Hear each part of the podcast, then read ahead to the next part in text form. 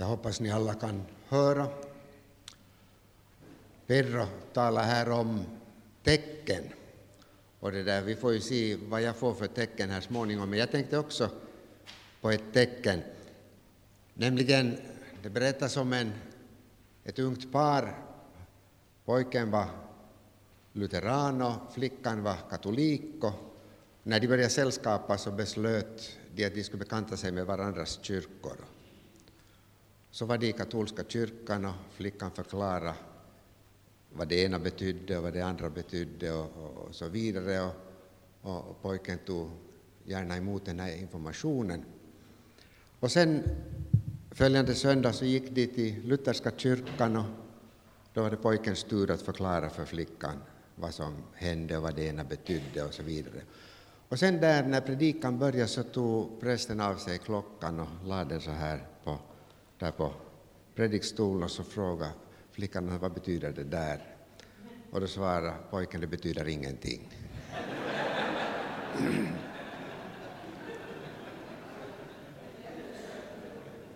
Så jag hoppas att, att vi ska överleva den här stunden här tillsammans.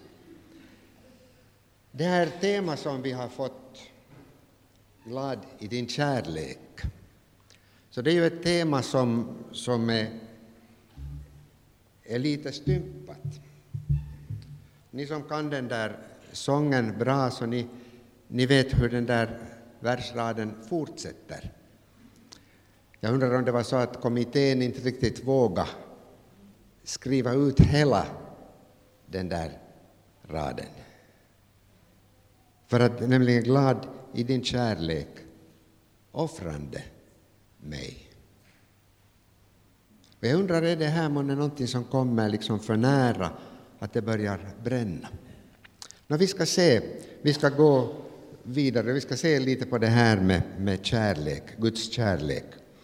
Och jag har börjat med att räkna upp några bibelord som vi känner väl till. Johannes 3.16. Så älskade Gud världen att han utgav sin enfödde son. Det mest kända bibelordet kanske i hela vår värld. Jag minns ibland när man har sett på TV på någon idrottstävling och, och det har suttit någon där nära räcke, alldeles nära de där löparbanorna och så hade det stått bara där 3.16, 3 kolon 16. En signal som syftar just på det här. Men vi har hört det här så många, många gånger att vi, vi liksom inte riktigt fattar, vi, vi, vi reagerar inte riktigt på det här. Så har vi ett annat känt bibelord, första Johannesbrevet 4, verserna 9-10. Så uppenbarades Guds kärlek till oss. Han sände sin enfödde son till världen för att vi skulle leva genom honom. Kärleken består inte i att vi har älskat Gud, utan att han har älskat oss och sänt sin son till försoning för våra synder. Jag tycker att det har varit starkt de här dagarna att, att liksom fokusera på Jesus och se vad Jesus gick in i för att vi skulle kunna bli friköpta, för att vi skulle kunna få bli fria och glada Guds barn. Och så skriver Paulus i Romarbrevet 8.32, ett av mina favoritbibelord. Han som inte skonade sin egen son, utan utlämnade honom för oss alla. Hur skulle han kunna annat än också skänka oss allt med honom? Hur skulle han kunna annat? Han har gett det största, det dyrbaraste, det mest fantastiska. Hur skulle han vägra allt det där andra som är mycket, mycket mindre värt? Och så slutligen eh, det här stället Rom 5.5. Guds kärlek är utgjuten i våra hjärtan genom den helige Ande som har blivit oss given. Och nu ska jag ställa en fråga. Hur ofta stannar vi upp och tänker på det här? Hur ofta tackar vi Gud för det här? Tänk att vi har en Gud som älskar oss så oändligt högt. Ja, det där fick här nyligen, eller för någon månad sedan, tag i en bok. Och, och det är en ganska speciell bok, den har en mycket vacker pärm. Boken heter Ismailin tyttäret. Och den är ursprungligen skriven på arabiska. Så är den översatt till engelska och från engelska är den översatt till finska. Och det märkliga är att här finns ingen utgivare. Här finns nog ett sånt här ISBN-nummer som, som lagen kräver att alla böcker ska ha. Och jag försökte spåra vem som står bakom det här numret. Men jag kom ingen vart. Så såg jag här att, att den eh, copyright ägs av en, en förening, en kristen förening i USA. Och jag tog kontakt med dem brevledes och, och frågade om det här engelska, den här engelska översättningen och de lovade skicka den åt mig. Varför är den här boken så speciell? Jo, den innehåller sju vittnesbörd av muslims, före detta muslimska kvinnor där de berättar om sitt möte med Jesus Kristus. Och jag måste säga att jag, jag, jag blev skakad. För det första över allt det här som de berättar om, om allt det här kvinnoföraktet och förtrycket som finns och när kvinnan inte är likvärdig med mannen och, och mannen får behandla kvinnan hur som helst, slå henne och skilja sig från henne om han vill och, och hon, hon liksom har inga rättigheter.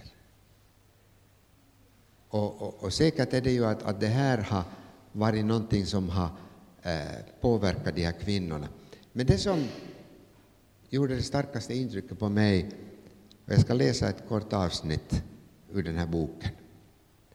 Den ena kvinnan, det, det första vittnesbördet här i boken av en som heter eh, Rakel, Rachel, så hon säger så här att hon bad till Gud och sa att om du alltså är Gud, visa det åt mig. Och så bekänner hon att trots mina ytliga omogna, min ytliga omogna inställning tog Gud emot mig med glädje. Han rörde vid mitt hjärta och mitt sinne och han gav mig en inre balans och han gav mig kärlek. Han skakade om mig ömt och utgöt sin närvaro i mitt liv, i mina känslor och tankar på ett sätt så att hans gudomliga fullhet överträffade min fattningsförmåga. Gud kom till mig i sin verkliga gudomliga fullkomlighet för att rätta till mina trotsiga fantasier om honom. Jag fattade att den Gud som jag hade känt dit intills inte var annat än skapad av människans tanke. Den Gud som jag hade känt var utan förbarmande om jag syndade och han var givmild om jag gav allt till honom. Och så säger hon, han var likadan som vi människor. Han var skapad i vår avbild. Och så fortsätter hon, han var inte ens sådan som goda människor kan vara, utan han var grym och hänsynslös. Och så drar hon liksom slutsatsen och, och, och på ett sätt förklarar den situation där vi befinner oss i världen nu idag. En, en som följer en sådan Gud har gripits av fruktan och det gör att han också vill förgöra alla fiender. Och det är ju det här jag tycker att vi upplever idag. Islam visar ett allt mera hatfullt ansikte Och, och jag har liksom en känsla av att man drar åt den där fjädern mera och mera man skruvar till det. För att i islam är det ju det viktigaste att man uppfyller allt som Allah kräver. Man kan inte ha gemenskap med honom. Han är skräckinjagande, han är någonstans avlägsen, långt borta. Och jag kan förstå att en muslim som får syn på Jesus Kristus upplever den här väldiga skillnaden. Men nu är det ju märkligt om vi som har levat i ett kristet sammanhang hela vårt liv och vi som har läst om Jesus och lärt känna Jesus, om, om det inte på något sätt liksom skulle beröra oss. Om vi är så förhärdade på något sätt att, att eh, det går in genom ena öra ut genom andra. Guds kärlek utgjuten i våra hjärtan genom den heliga Ande som han har gett oss. Och så tänkte jag på de här första kristna. Vad var det som kännetecknade dem? Jag har ju jobbat nu de senaste tiderna med första Thessalonikerbrevet av den anledningen att som några av er kanske vet så har jag blivit ombedd att hålla en bibelstudieserie i radion på andaktstid onsdagskvällar. Jag har hållit tre av de här tio andakterna, det är sju som återstår. Och de bygger alla på första Thessalonikerbrevet. Och där i första Thessalonikerbrevet, så där i slutet av det första kapitlet, så talar Paulus om omvändelsen. Och han, han beskriver hur de här Thessalonikerna när evangeliet kom till dem så tog de med glädje emot det, mitt under svårigheter, mitt under lidande och förföljelse. Och så omvände de sig, och det är tre saker han där betonar. De omvände sig till Gud för att börja tjäna honom. Och det andra, de vände sig bort från avgudarna som hade hållit dem fångna ditintills. Och så det tredje, de omvände sig till att börja vänta på Jesu återkomst. Och nu kan vi rannsaka oss själva liksom i, i ljuset av de här tre kännetecknen. Vi har säkert alla omvänt oss till Gud. Men Luther talar ju om den dagliga omvändelsen. Vad hjälper det mig att jag omvänder mig på ett läger 1957? Om jag idag lever ett självupptaget, själviskt, egoistiskt liv där jag följer mina egna avgudar. Kanske mitt status, kanske mina ägodelar, mina prylar. Och jag har tänkt på hur många människor idag skulle behöva omvända sig från sin religion till Gud.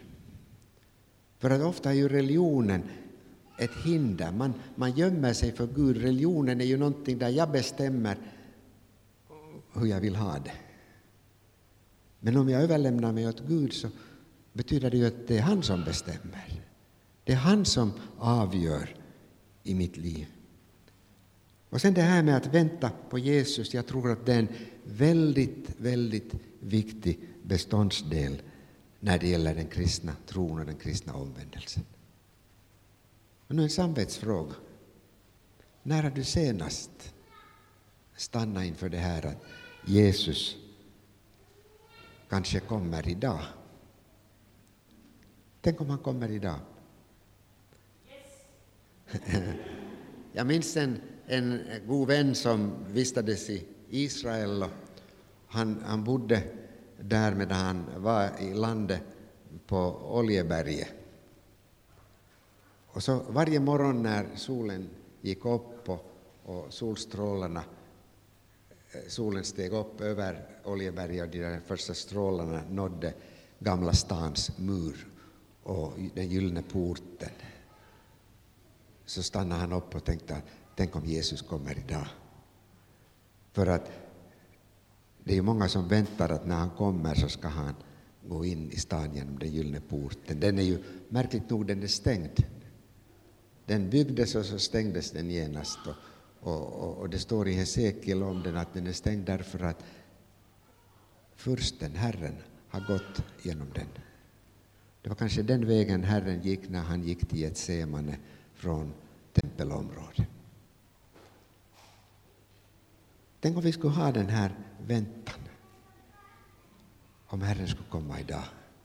Är jag beredd? Är jag redo att hälsa honom? Det finns en andlig sång som också finns i Sions harpan, en sång som jag tycker mycket om. Jag har andliga sånger och salmer här, en bok som används ganska sällan nu för tiden tyvärr, men det är Lina Sandell som sjunger Om han kommer idag, din Herre och Gud, skulle helst från hans åsyn du fly. Om du hörde idag det kallande ljud av basunen från himmelens sky skulle fröjd eller ångest dig fatta. Månne allt vad som nu är viktigt och stort jämväl då skulle synas dig så. Månne allt vad idag blir talat och gjort blev talat och gjort även då. Besinna dig innan du svarar. Månne jordiska ting som trycker dig nu och som vållar dig mångfaldig nöd skulle trycka dig då.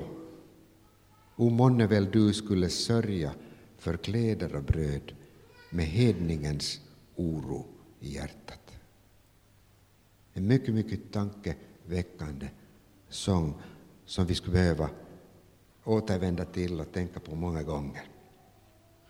Men Jesu återkomst, det är ju inte någon sidofråga i Nya testamentet.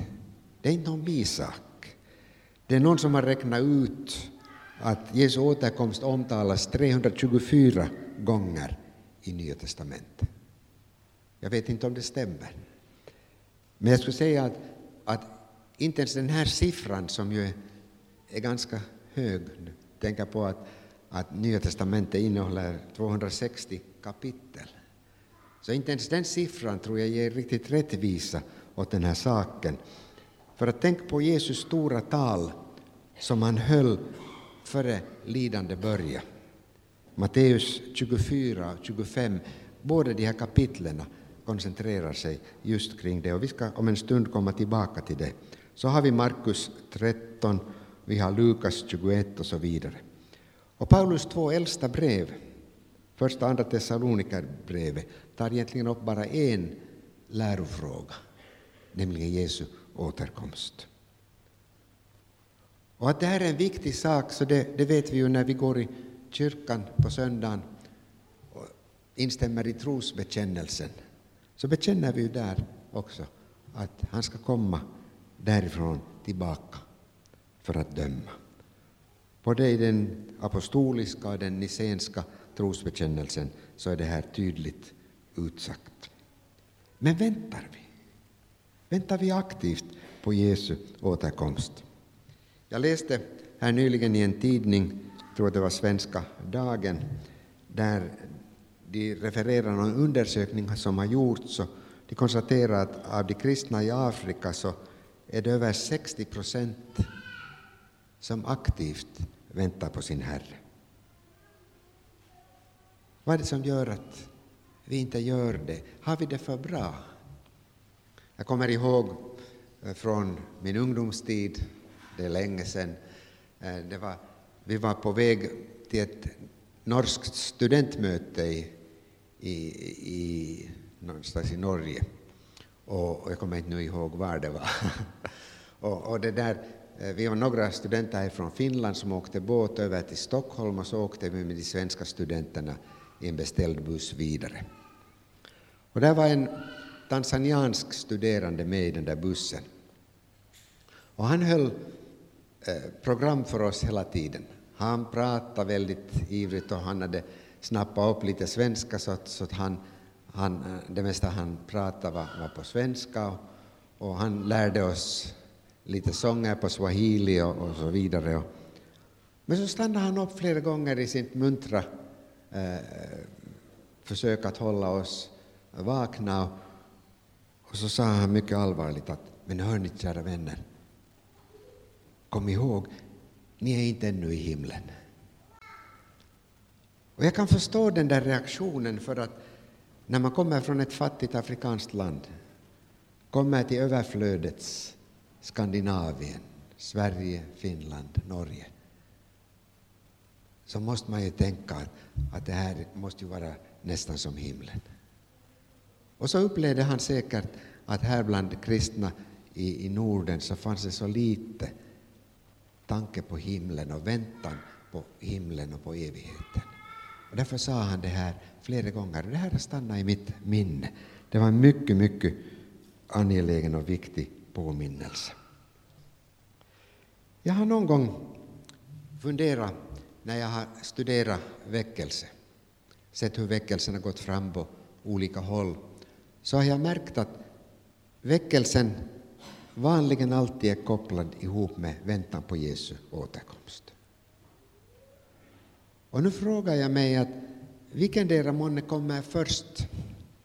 Är det månne så att, att Gud först ger väckelse och det skapar den där längtan efter att Jesus ska komma snart? Eller är det månne så att när, människor, när kristna människor börjar aktivt vänta på Jesus så kommer väckelsen i dess spår. Men hur som helst så tycker jag att det är alldeles uppenbart att vi kan inte skapa väckelse, vi kan inte göra det att väckelsen kommer, men vi kan börja vänta på Jesus. Och så får det ha den verkan som det har, så, så får det eh, göra det som den där väntan kan, vår bön och vår längtan och det att människor upplever att vi väntar aktivt på Jesus. Och jag tänkte att vi skulle se lite, stanna upp lite inför de här tecknen på Jesu återkomst. Och där har vi framförallt Matteus 24. Hela det där kapitlet talar egentligen om det. Så har vi Markus 13 och så har vi Lukas 21 och så har vi förstås Uppenbarelseboken och spridda ställen här och där. Men i, väl, i huvudsak kan man säga eh, Matteus 24.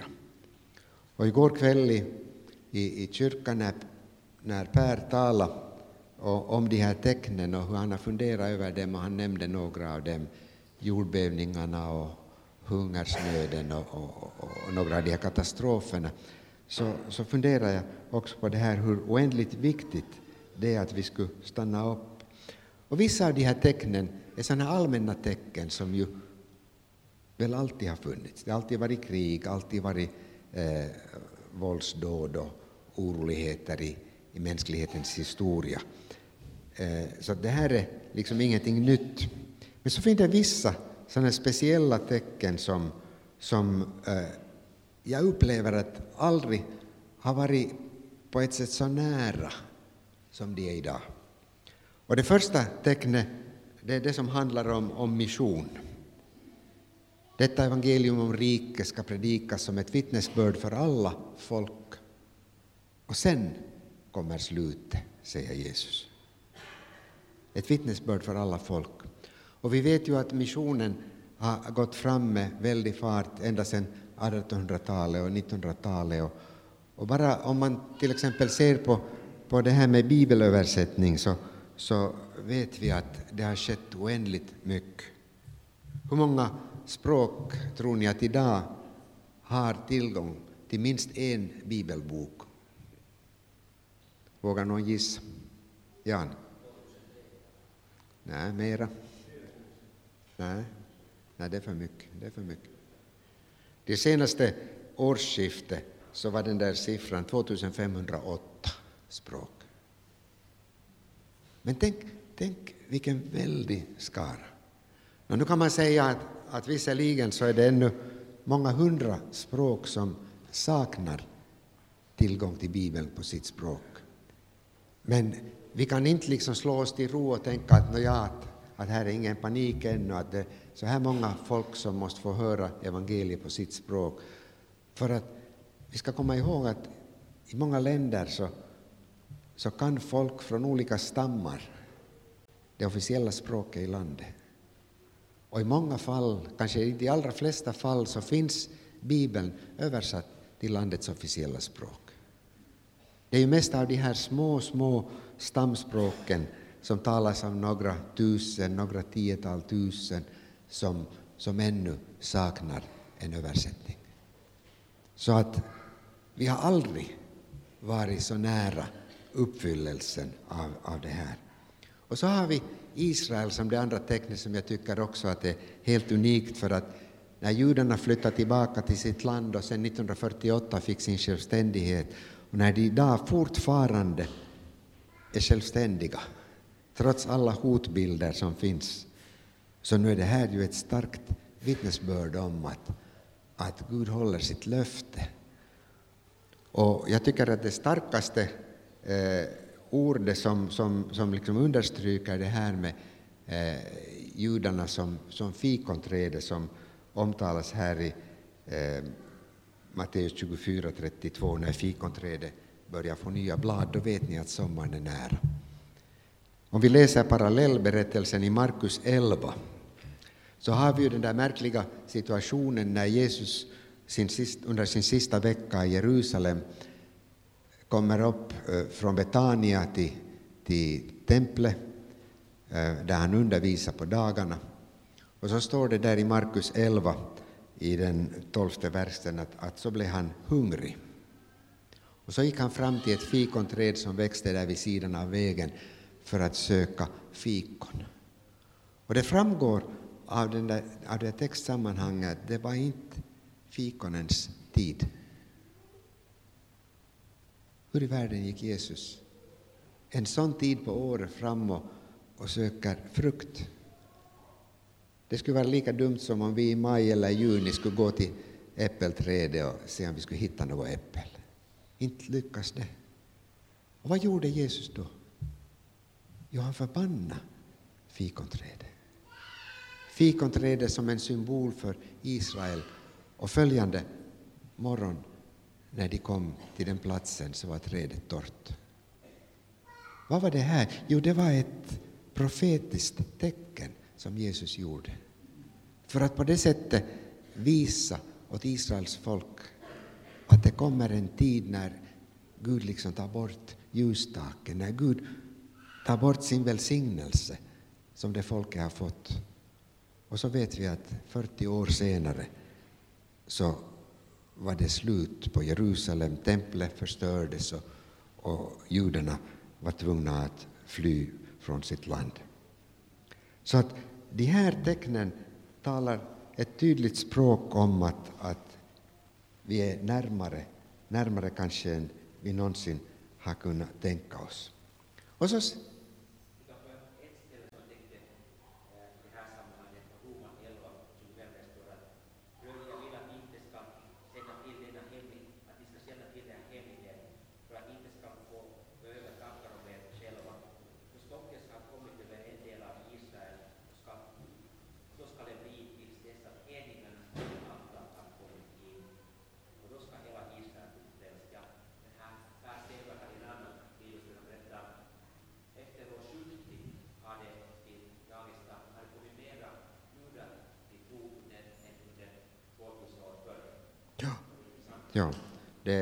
spännande saker som är på gång och, och, och, och det, där, det skulle vara intressant att, att, studera det här på djupet men vi, vi, vi måste rusa vidare. Men det som Jesus överraskande nog säger, han säger att vi ska ge akt på de här tecknen, vi ska se noga på och följa med vad som händer. Och så säger han, ingen vet dagen eller stunden.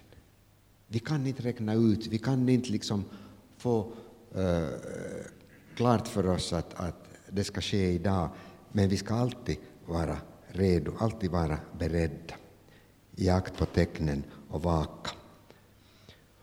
Och Matteus 25, som ingår i det här paketet 24-25 som koncentreras kring Jesu återkomst, talar, eh, eller ger oss egentligen tre bilder som berör återkomsten. Där har vi först de tio jungfrurna, de här unga flickorna som gick ut för att möta brudgummen och tre, fem av dem var förståndiga, fem var oförståndiga. Vi kommer bra ihåg den där berättelsen. Så har vi den följande som berättar, berättar om de här tjänarna och talenterna som deras herre eh, gav dem för att de skulle förvalta dem tills han skulle komma tillbaka. Och det hörde vi igår kväll i Bos tal eh, på kvälls samlingen. Och så har vi det tredje, den tredje bilden herden som samlar fåren och getterna och skiljer åt dem. Den yttersta domen. Nu tänkte jag att vi skulle se lite på det här, men före det ska vi se på, på det här hur man vakar, för att det är det som den här första berättelsen i synnerhet, de här tio jungfrurna, vill tala till oss om. Det finns åtminstone tre områden där det här med vakande är viktigt. För att, för att de här kvinnorna, de här tio jungfrurna, de somnade alla. Och det är en ganska märklig berättelse för att de hade ju alla kommit till rätt ställe. De väntade alla och de hade alla fallit i sömn. Och så står det ändå att några var beredda, några var inte. Och man har mycket funderat över det där att vad, vad var det med den där oljan som fem av dem alltså saknade? Var det en bild för anden? Anden är ju ofta ihopkopplad med olja. Eller handlar det om tron, eller, eller vad kan det vara? Jag tycker att, att vi kan särskilja tre områden där det här vakande eh, märks. Det första är bönelivet. Vad händer nu?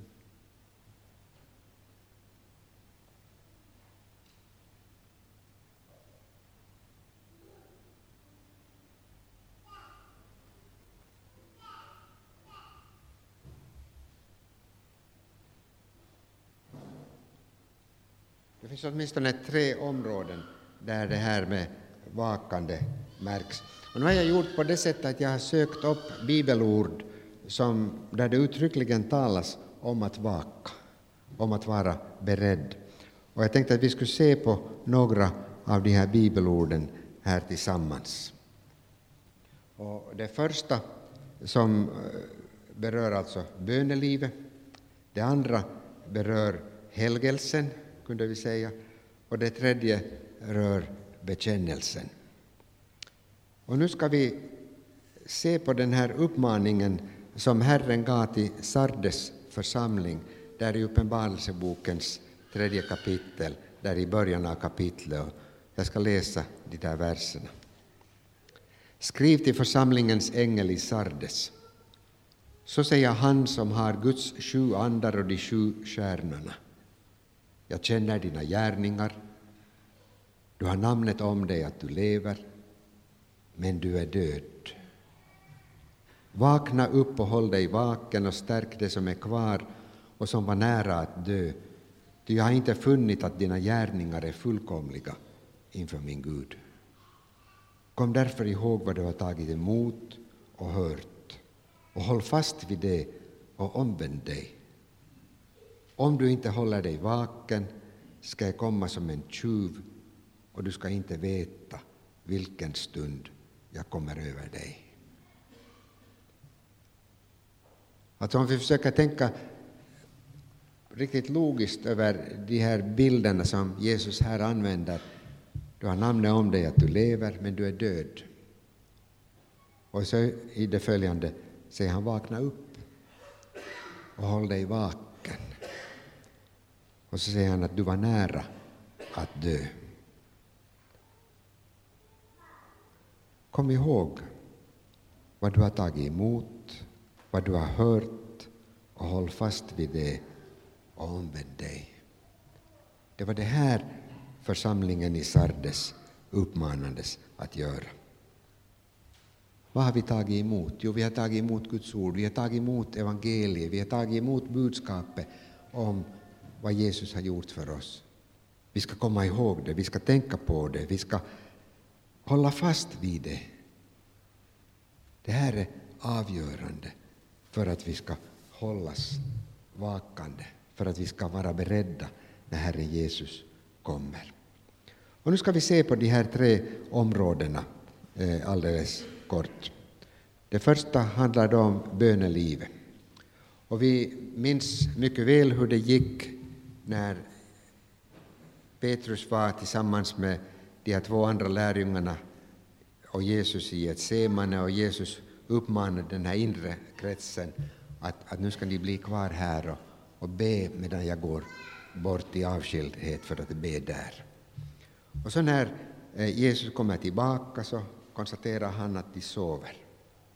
Och han väcker dem och säger att, att eh, kunde ni, förmådde ni vaka bara en liten kort stund med mig.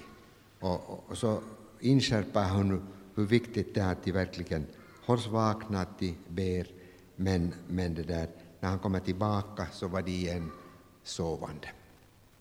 Och så minns vi hur det gick. Petrus hade fått en personlig varning av Frälsaren. När han säger mycket självsäkert att nu vet du att, att också om alla andra sviker dig så ska jag aldrig göra det.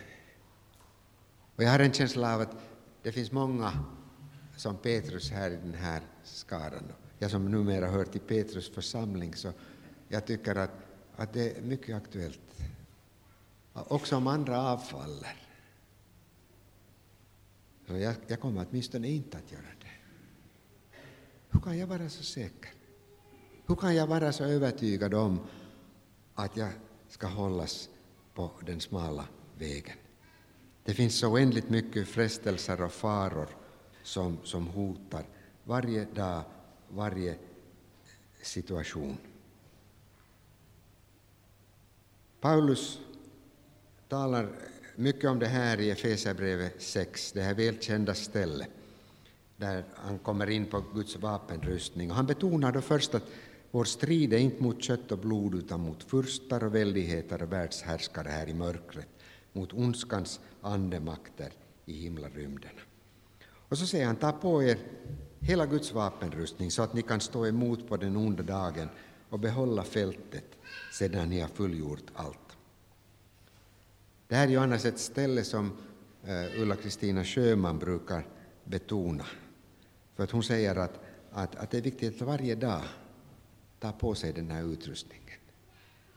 Och hon har lärt oss det att vi ska gå igenom de här olika delarna av utrustningen och i bön be att Herren skulle ge dem åt oss. Jag tror att det skulle vara en mycket, mycket nyttig sak att be att, att vi skulle ha sanningen som ett bälte kring våra höfter, att vi skulle vara iklädda rättfärdighetens pansar, att vi skulle ha som skor på våra fötter beredskapen som fridens evangelium ger, och att vi skulle ha trons sköld för att kunna släcka den ondes alla brinnande pilar, att vi skulle ha frälsningens hjälm och Andens svärd som är Guds ord. Praktisera det här.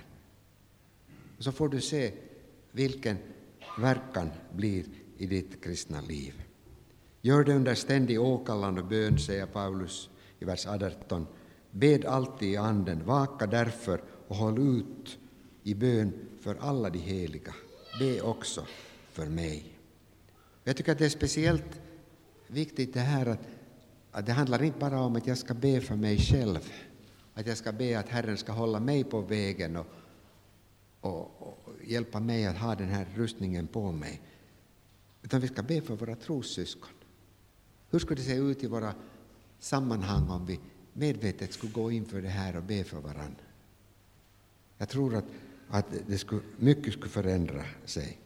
Be också för mig, säger Paulus. Trots att han är en Herrens apostel med alldeles speciell utrustning och speciella gåvor så är han också i behov av församlingens förbön. Skulle inte vara präster och andliga ledare och våra biskopar vara i behov av Guds folks förbön. Vakande är oändligt viktigt. Så har vi också Paulus i Kolosserbrevet 4, där han är inne på samma sak. Var uthålliga i bönen, säger han. Där betonar han den delen av vårt böneliv. Vaka och be under tacksägelse. Be också för oss, att Gud öppnar en dörr för ordet, så att vi kan predika Kristi hemlighet det är för den jag är fånge och att jag talar som jag bör när jag avslöjar den. Och så kommer det plötsligt det här uppträd förståndigt mot dem som står utanför och ta vara på varje tillfälle. Ert tal ska alltid vara vänligt kryddat med salt så att ni vet hur ni bör svara var och en. Nu ska jag fråga dig, vet du hur du ska svara människor som du möter som kommer med sina invändningar och frågor? Jag tror att många måste medge att nej, inte vet jag. Men här har vi ett böneämne, en konkret, ett, ett konkret sak att be om, att vi ska kunna leva på ett sätt som är förståndigt och att vi ska kunna ta vara på varje tillfälle som vi får. Så har vi det här med helgelse och det är ju en sak som är, är väldigt svår därför att vi lutheraner på något sätt har blivit uppfostrade att vara Eh, rädda för, för de här gärningarna för att egenrättfärdigheten är en sån väldig kraft som vill få oss sitt våld. Det finns en av våra gamla väckelserörelser här i Finland, den gamla pietismen, Ruotsalainens eh, rörelse, där de betonar att det är viktigt att man ska ha en last så att man inte blir högfärdig. Så, att, så att det är ju bra om man eh, använder lite alkohol eller, eller röker eller någonting annat så att man liksom på det sättet hålls nere på jorden. Men jag tror inte alls att det är så här, för nu har vi synd och problem utan att liksom frivilligt ta över oss sådana. Helgelse är någonting viktigt. Och Petrus skriver om lydnadens barn. Som lydnadens barn ska ni inte styras av de begär som ni tidigare levde i när ni var okunniga. Nej, liksom han som har kallat er helig ska ni föra ett alltigenom heligt liv. Det är viktigt att vi tänker på hur vi lever och inte bara när människor ser oss utan hurdana vi är när ingen ser oss. Så skriver Paulus eh, vidare om den här saken eh, och det är ett längre avsnitt i Efesierbrevet och, och, och jag ska läsa några av de här verserna, några av de här huvudpunkterna i det här sammanhanget. Han börjar med att säga bli Guds efterföljare, ni som är hans älskade barn, och lev i kärlek, så som Kristus har älskat oss och utlämnat sig själv för oss som offergåva, ett välluktande offer åt Gud. Och så kommer det kanske lite överraskande. Tänk att det ska vara nödvändigt att skriva det här till en kristen församling. Men otukt och allt slags orenhet eller girighet ska inte ens nämnas bland er. Det anstår inte de heliga. Inte heller passar sig fräckt och oförnuftigt prat eller tvetydiga skämt. Tacka istället Gud. Är det här månne någonting för oss att ta fasta på? Otukt, allt slags orenhet i fantasivärlden, i det som vi läser, det som vi tar intryck av, det som vi ser i datarutan eller på TV och så vidare.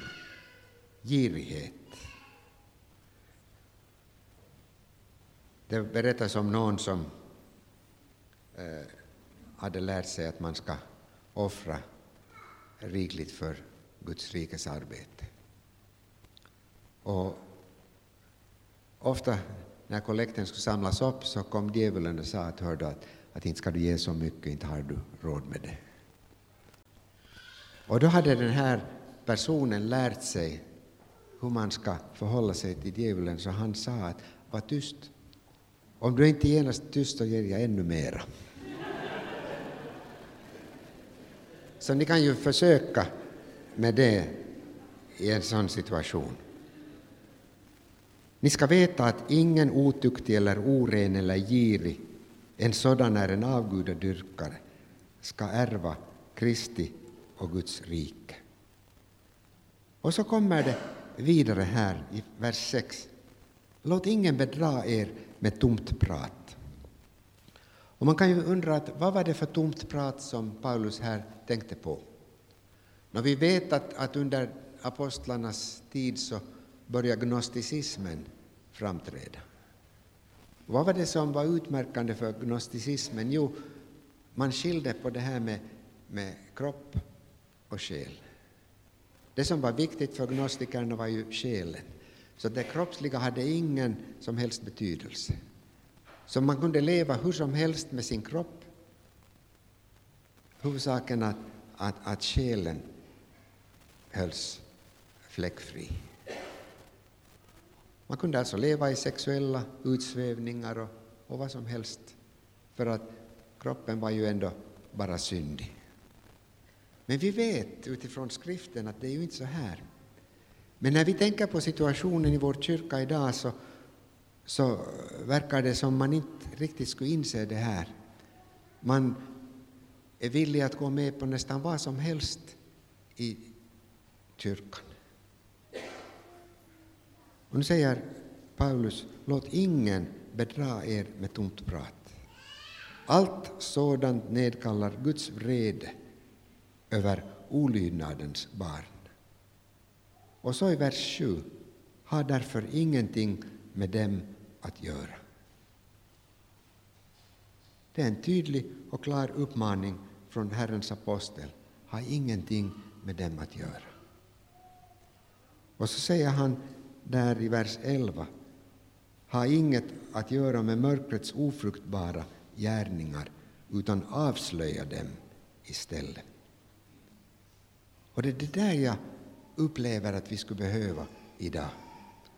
Att Guds folke skulle reagera, inte svälja vad som helst. Jag brukar säga ibland åt mina församlingsbor medan jag ännu jobbar i församlingen att, att eh, det är ganska trist på ett sätt att efter predikan när man står och hälsar på församlingsborna i dörren så säger folk som man skakar hand med att tack för predikan.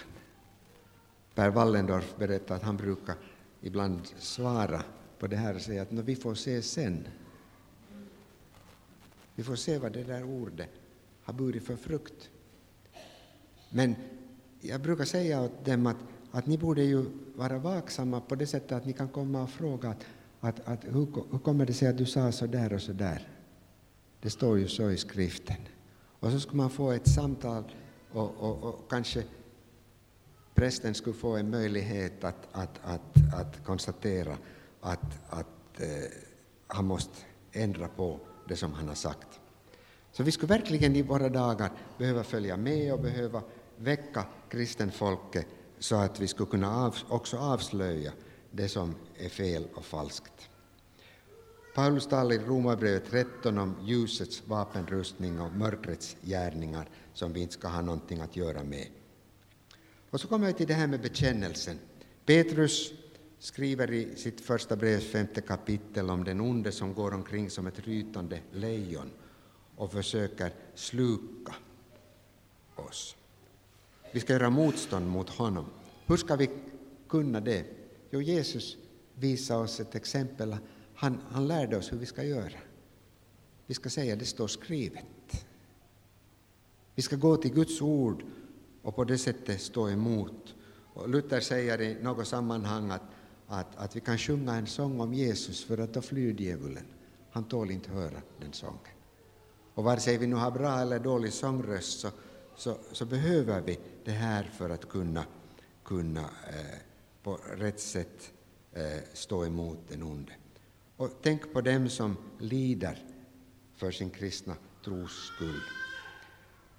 Och så skriver Paulus om de här vargarna som kommer in i församlingen och vill förstöra och ödelägga. Och dem ska vi eh, akta oss för. Och vi, vi, kan läsa de här några verserna här från Apostlagärningarna 24. Eh, Paulus avsked när han träffar de äldste från Efesus församling. Där från vers 28 säger han så här Ge akt på er själva, på hela den jord som den heliga Ande har satt er som ledare över till att vara herdar i Guds församling som han har köpt med sitt eget blod.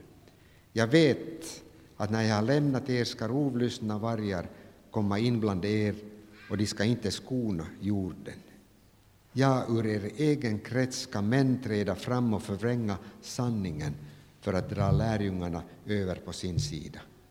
Håll er därför vakna och kom ihåg att jag ständigt i tre års tid, natt och dag, har varnat var och en av er under tårar. Och nu överlämnar jag er åt Gud och hans nåderika ord som har makt att uppbygga er och ge åt er arvslotten bland dem som blivit helgade. Och det här ordet är ju riktat till Efesus församling.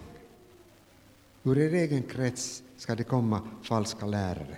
Ni ska vara på er vakt, ni ska inte gå med på att låta er luras. Och så kommer Paulus med sin egen bekännelse där han säger att, att för mig så betyder mitt eget liv ingenting. Det som är viktigt för mig är att jag får upp, uppfylla, utföra det uppdrag som Gud har gett åt mig. hur ska vi klara att vara vaksamma och, och utföra det som Herren väntar av oss? Jo, vi har fått en utrustning. De här talenterna, de här gåvorna som Jesus talar om där i Matteus 25, den här andra bilden som han använde. Det är någonting som Herren anförtror åt sina tjänare. Var och en efter hans eller hennes förmåga. Och nu ska det gälla att använda de här gåvorna.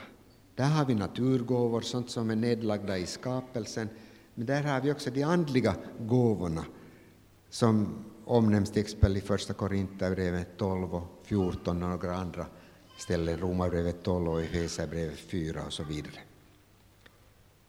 Och så har vi gärningarna som kommer fram i den där tredje bilden som Herren visar oss, den yttersta domen, fåren till höger, getterna till vänster.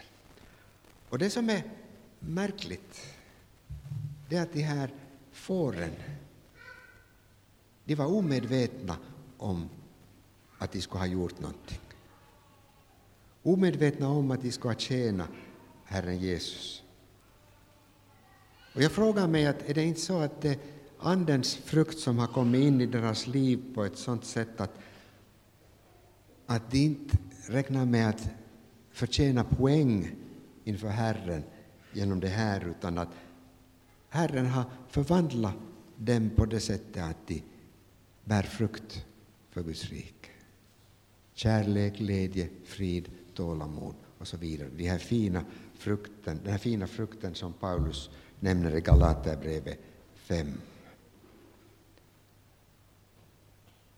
Och när vi nu stannar upp till allra sist inför det här med Guds kärlek så återvänder jag till Efesierbrevet 5, verserna 1 och 2. Och speciellt den andra versen. Paulus säger där och lev i kärlek så som Kristus har älskat oss och utlämnat sig själv för oss som en offergåva, ett välluktande offer åt Gud. Här ser vi det där avgörande offret som han har gett för vår skull. Så har vi glad i din kärlek med frågetecken. Paulus skriver i Romarbrevet 12. Så förmanar jag nu er bröder och säkert systrar också vid Guds barmhärtighet att frambära era kroppar som ett levande och heligt offer som behagar Gud, er andliga gudstjänst. Det är någon som har sagt att det är lätt att lida martyrdöden för att ofta så är det ju över på en liten stund. Men här kallas vi att dagligen frambära oss själva, våra kroppar, som ett levande offer. Det handlar om en offertjänst som pågår år ut och år in. När Jesus säger att vi ska ta vårt kors på oss och följa honom.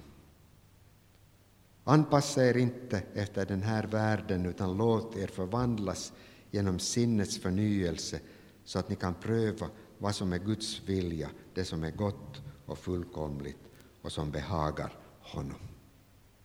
Här har vi ett program för att hållas vakande, hållas väntande på Herren Jesus.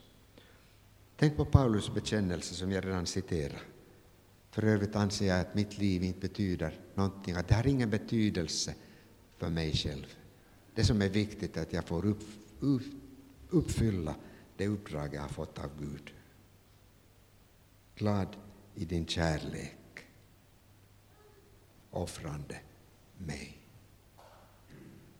Och jag tänkte föreslå att nu när vi om en stund går till gudstjänsten och, och säkert sen går fram till nattvardsbordet för att där ta emot frukten av det offer som Kristus har gett, hans kropp, hans blod.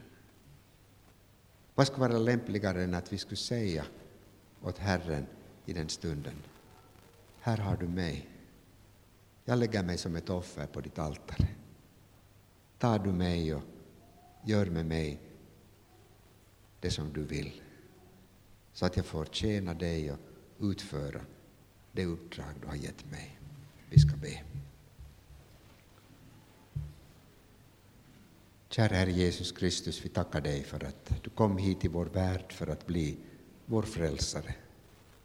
Tack för att du offrade dig själv i döden för oss. Herre, hjälp du oss att vi skulle vara villiga att offra oss för dig, att ge oss helt åt dig, att leva det här korta livet som du har gett oss här på jorden, till ditt namns ära. Herre, kom och gör oss vakande och väntande. Amen.